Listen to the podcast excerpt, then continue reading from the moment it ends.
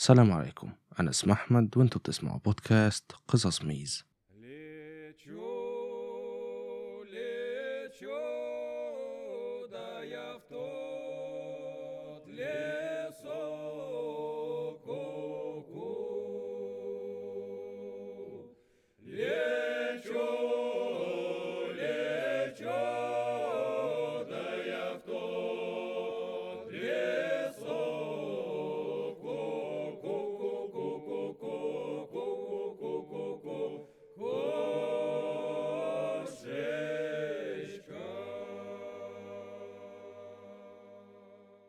أهلا بيكم في الحلقة رقم 11 من الموسم الجديد من قصص ميز. حلقتنا النهاردة فيها أحداث مأساوية واسمها 100 متر تحت سطح الماء. ومن غير ما أطول عليكم يلا بينا نبدأ. في صباح يوم 12 أغسطس سنة 2000 33 من أحسن السفن الحربية الروسية اتجمعوا في بحر بارنتس واللي موجود عند المحيط المتجمد الشمالي وقريب من القطب الشمالي. ال 33 سفينة كانوا متجمعين في المكان ده عشان هيبدأوا فترة تدريب ومناورات عسكرية واللي بتبقى عبارة عن تمثيل لسيناريوهات الحرب واللي في خلاله جزء من السفن بيكون هو العدو وباقي السفن المفروض تتدرب عليهم وكانوا بيضربوا عليهم توربيدات وطبعا التوربيدات دي معمولة مخصوص للتدريب وما بتنفجرش. وعلى حوالي الساعة 9 الصبح الأدميرال بوبوف واللي كان مسؤول عن التمرينات دي كان على ظهر واحدة من السفن وأعلن بدء التدريب وأمر اتنين من الغواصات اللي موجودين إنهم يضربوا اتنين من التوربيدات بتاعتهم على هدف معين. وبكده بدأ التمرين واللي هيستمر لأكتر من يوم. وبعد 24 ساعة ولما كان اليوم اللي بعده جه أدميرال بوبوف نزل من السفينة اللي كان عليها علشان يتكلم مع الصحافة واللي كانوا بيغطوا الحدث ده وقال لهم إن كل حاجة ماشية تمام وإن المناورات ناجحة. ولكن في الحقيقة كان في مشكلة. في نفس الوقت اللي كان أدميرال بوبوف كان بيتكلم مع الصحافة فيه أفراد العائلات بتوع طاقم السفن سمعوا إشاعة واللي بتقول إن كل حاجة مش تمام وإن في الحقيقة في كارثة حصلت. ولكنهم ما كانوش يعرفوا أي حاجة أكتر من كده. ولكن بالرغم من إن دي كانت مجرد إشاعة إلا إن العائلات بدأوا يقلقوا. وفي خلال النهار ده فضلوا يكلموا القاعدة البحرية عشان يسألوا على اللي حصل. وفي الأول كان رد الموظف إن مفيش أي حاجة وإن كله تمام ولكنه عن طريق الخطأ قال إن هو كمان سمع إن في حاجة غلط وإن الموضوع ممكن يكون حقيقي. فالعائلات حاولوا يضغطوا عليه عشان يعرفوا إيه اللي حصل ولكنه رفض يقول أي حاجة تماما. وهنا العائلات اتواصلوا مع الصحافة وحكوا لهم اللي حصل وبمجرد ما الصحافة جالها خبر بدأوا يتواصلوا مع أدميرال بوبوف عشان يأكد لهم لو فعلا في حاجة حصلت. ولكنه رفض يقول أي حاجة.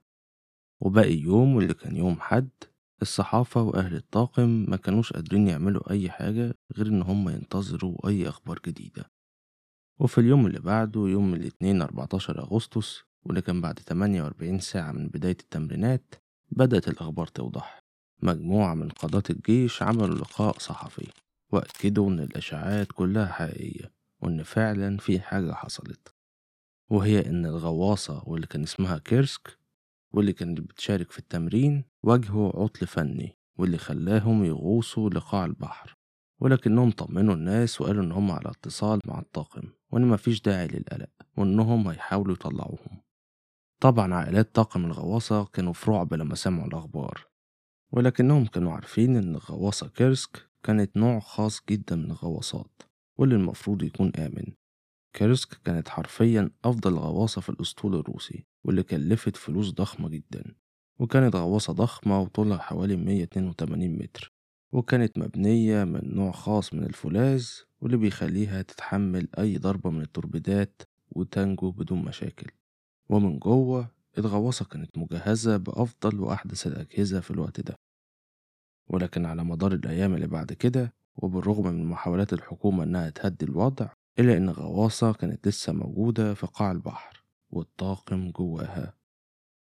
والصحافة بدأت تسأل عن الحجم الحقيقي للمشكلة والسؤال ده اتجاوب عنه في 21 أغسطس واللي كان بعد تسع أيام من بداية التمرين. لما فريق غوص نرويجي غاصوا ووصلوا للغواصة ودخلوا جواها عن طريق واحد من المداخل ولكن لما دخلوا كانت المفاجأة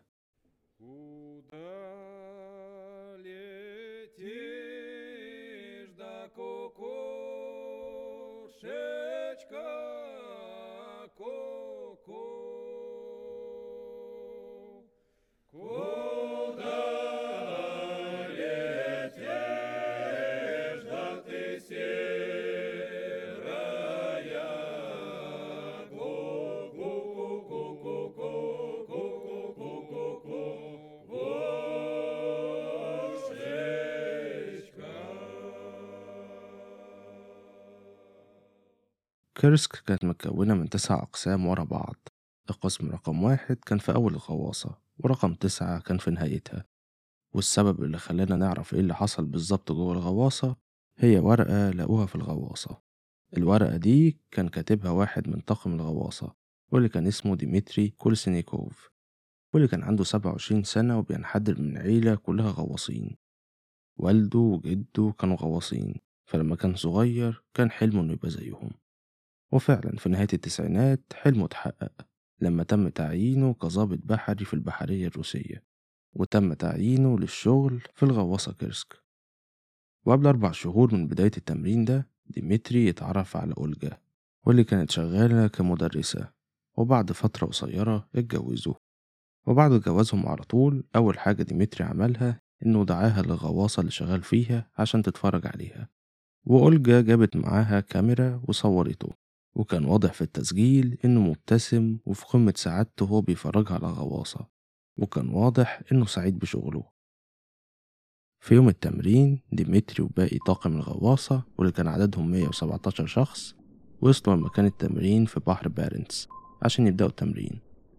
والساعة 11 ونص الصبح كابتن الغواصة تواصل مع الطاقم عن طريق الراديو وقال لهم إن الأدميرال أمر بإطلاق توربيدين على الهدف. وفعلا الطاقم اللي كان موجود في القسم الأول من الغواصة بدأوا يجهزوا التوربيدات في نفس الوقت ده ديمتري كان في آخر الغواصة. وتحديدا في القسم رقم سبعة وكان مسؤول عن الطاقم اللي شغال في القسم ده.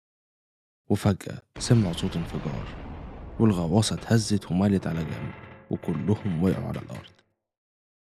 ولكن اللي ديمتري والطاقم اللي معاه ما كانوش يعرفوه إن واحد من التوربيدات الحية واللي كانت موجودة في القسم رقم واحد حصل فيه عطل وانفجر لوحده. ولأن الغواصة مبنية بشكل بيستحمل الانفجارات فالتوربيد ما دمرش هيكل الغواصة. ولكنه بدأ حريق ضخم جواها. في القسم رقم سبعة ديمتري قام من على الأرض وكانت الإنذارات في الغواصة كلها شغالة وكل حاجة منورة بالنور الأحمر وكل المكان كان في لخبطة. ديمتري قال للطاقم بتاعه يبدأوا خطة حالة الطوارئ وهي عبارة عن إنهم بيقفلوا الأبواب بتاعة القسم بتاعهم عشان يمنعوا دخول المية. وفعلا قفلوا الأبواب اللي بتودي على باقي الأقسام. ولكنهم بدأوا يشموا ريحة دخان وحسوا إن الغواصة بدأت تميل لورا بزاوية حادة. وده كان سببه إن الكابتن بتاع الغواصة كان بيحاول يطلع بيها لسطح البحر بأقصى سرعة. ولكنهم قبل ما يلحقوا يوصلوا للسطح كانت الحريقة وصلت عند التوربيدات التانية اللي متخزنة وفجأة كلهم انفجروا.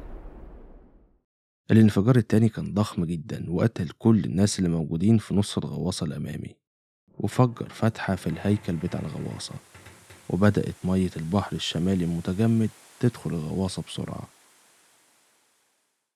الناس الوحيدة اللي نجوا من الانفجارين كانوا اللي موجودين بدءا من القسم رقم ستة لحد تسعة.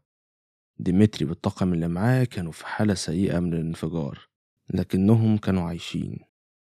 وبدأت الغواصة تنزل بسرعة لقاع البحر. وفي الساعة 11 و 32 دقيقة واللي كان بعد أكتر من دقيقة من الانفجار الغواصة كيرسك خبطت ووقفت في قاع البحر. واللي كان على بعد 100 متر من سطح المية.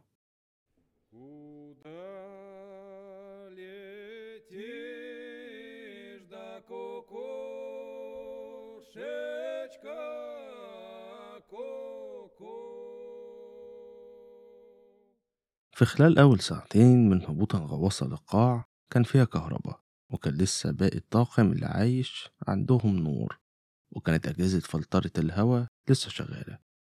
وفي خلال الوقت ده ديمتري والطاقم اللي معاه سمعوا صوت خبط على الباب اللي بيودي للقسم رقم ستة واللي كانوا قافلينه. كان مجموعة من الناجين اللي كانوا لسه عايشين. ديمتري بسرعة كسر حالة الطوارئ وقرر يفتح الباب. ولما فتحوا لقى مجموعة صغيرة من الناجين ودخلهم بسرعة. ولاحظ إن المية كانت شبه ملت القسم رقم ستة. وهنا قفل الباب بسرعة تاني. وعلى حوالي الساعة واحدة ونص ديمتري وكل الناجين اتوجهوا للقسم رقم تسعة والأخير عشان المية بدأت تدخل من الحيطان بتاعة الغواصة واللي اتدمرت بسبب الانفجار. ولما وصلوا للقسم التاسع كانوا عارفين إن مفيش أي مكان تاني علشان يروحوه وإن المية في الآخر هتوصل لهم وهيغرقوا.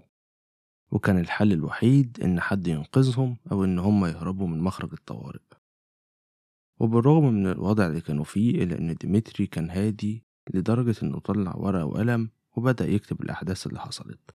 وقال إن هو والاتنين وعشرين واحد اللي معاه هما اللي باقيين من الطاقم كله وإنهم محبوسين في القسم التاسع من الغواصة. وقال إن هما حاولوا يخرجوا من مخرج الطوارئ لكنهم فشلوا. وبعد ما خلص كتابة تنى الورقة وحطها في جيبه. ولمدة ساعة ونص فضلوا قاعدين مش عارفين يعملوا إيه.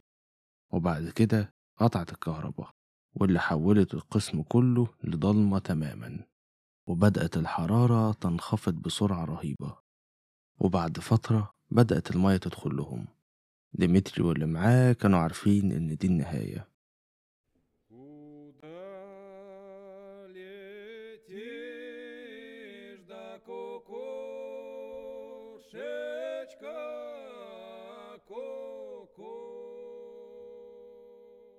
الخبراء قالوا إن الغواصة اتملت تماما بالمية في حوالي 8 ساعات من الانفجار. برغم من كده الحكومة الروسية كان عندهم فرصة إن هم ينقذوهم لو كانوا اهتموا أكتر واتحركوا أسرع.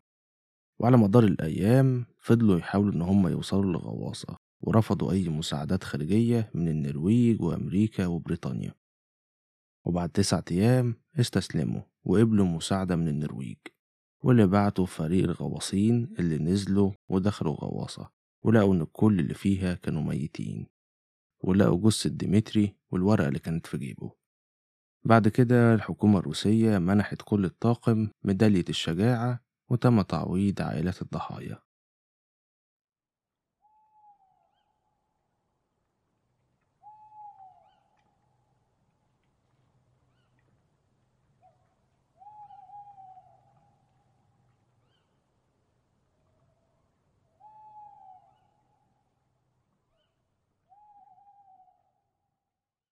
وبكده تكون خلصت حلقتنا النهاردة فلو عجبتك ما تنساش تعمل follow و rate للبودكاست اللي هتلاقيه على Apple Podcast Google Podcast Spotify وأي مكان تاني بتسمع فيه بودكاست أشوفكم الحلقة الجاية إن شاء الله.